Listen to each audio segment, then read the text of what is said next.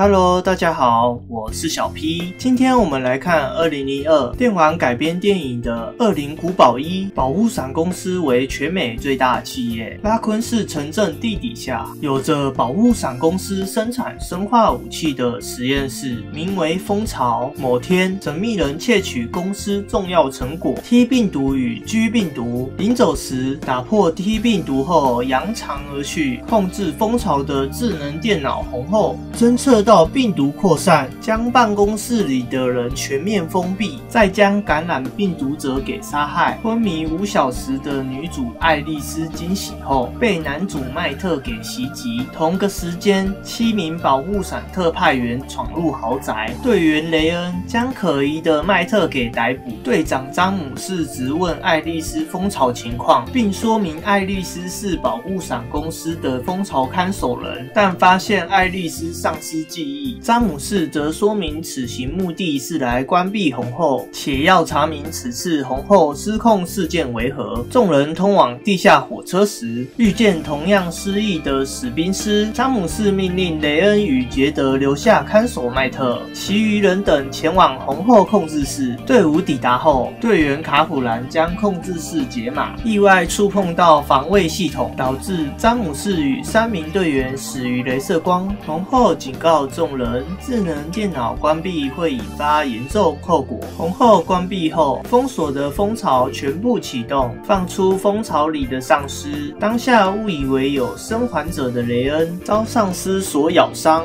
身后忽然出现大批丧尸，众人无法抵挡，决定撤离。杰德因开启电梯时被众丧尸给拖走，当场一命呜呼。爱丽丝与麦特跟队伍分开，且爱丽丝在。实验室遭丧尸与死尸狗袭击，靠着本能一人撂倒丧尸。麦特来到办公室寻找妹妹丽莎，收集蜂巢的机密档案时，被变异的丽莎给袭击。爱丽丝及时救援，将丽莎的头给敲破。麦特说明着自己和丽莎两人要推翻保护伞公司，丽莎则是与另一个神秘人潜藏在公司当卧底。众人会合后，雷恩则说：“一小时内若没离开此地。”就永远被关在蜂巢内，则决定开启红后，威胁红后找出后路。众人达到地下通道后，遭到众感染者的攻击。卡普兰与雷恩则被凶狠的丧尸所咬。经过几番波折，除了卡普兰前往其他通道，其余人则抵达病毒库。但病毒库的解药已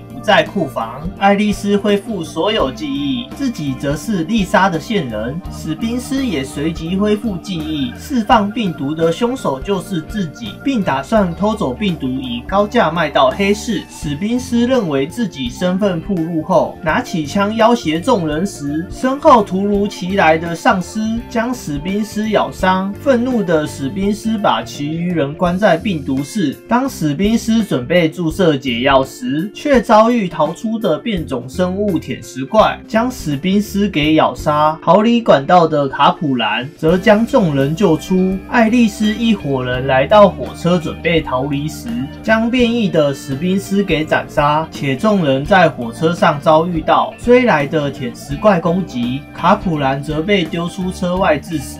麦特为了让舔食怪掉出火车外，而去按体舱开关。雷恩因感染过久而变丧尸向麦特攻击，麦特拿起枪毙死了雷恩，也恰好开启舱门。舔食怪在底舱打开同时开始燃烧，最终烧死在铁轨上。不料麦特因舔食怪抓伤而开始变异。爱丽丝正准备给麦特注射解药时，一群防护员闯进宅邸，将麦特带走，并逮捕爱丽丝。